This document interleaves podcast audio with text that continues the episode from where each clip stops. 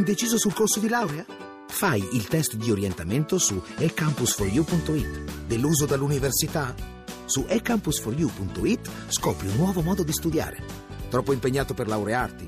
Il piano di studi lo progetti tu su ecampus4u.it. Università eCampus. La conosci? La scegli.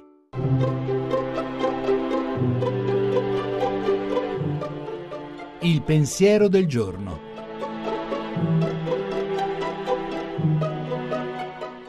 In studio Gianni Valente, redattore dell'agenzia Fides.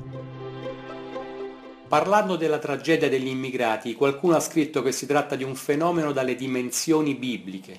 Non si tratta solo di un accostamento suggestivo.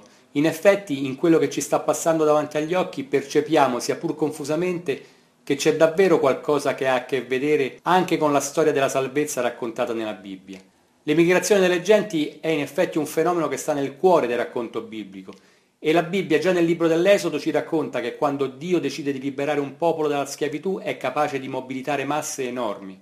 Noi oggi vediamo lo strazio delle tragedie individuali e collettive e non sappiamo come tutto questo processo terminerà. Siamo sospesi tra le nostre commozioni passeggere e le cose talvolta tremende che sentiamo venire da tanti politicanti e anche dalla barbarie in azione sui social network ma capita anche che ci assalga lo sgomento quando percepiamo che in tutto questo siamo coinvolti anche noi, che in qualche modo il loro destino si intreccia con il nostro e ci porta dove non sappiamo. Avvertiamo che se c'è davvero una storia della salvezza, questa storia oggi sta passando anche di lì, nelle stive mortali dei barconi partiti dalla Libia e nei sentieri polverosi della Grecia percorsi per andare verso nord e anche nella sorprendente carità di chi va incontro ai profughi e porta loro acqua e cibo.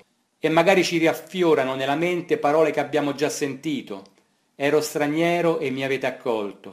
Ero affamato e mi avete dato da mangiare. La trasmissione si può riascoltare e scaricare in podcast dal sito pensierodelgiorno.rai.it.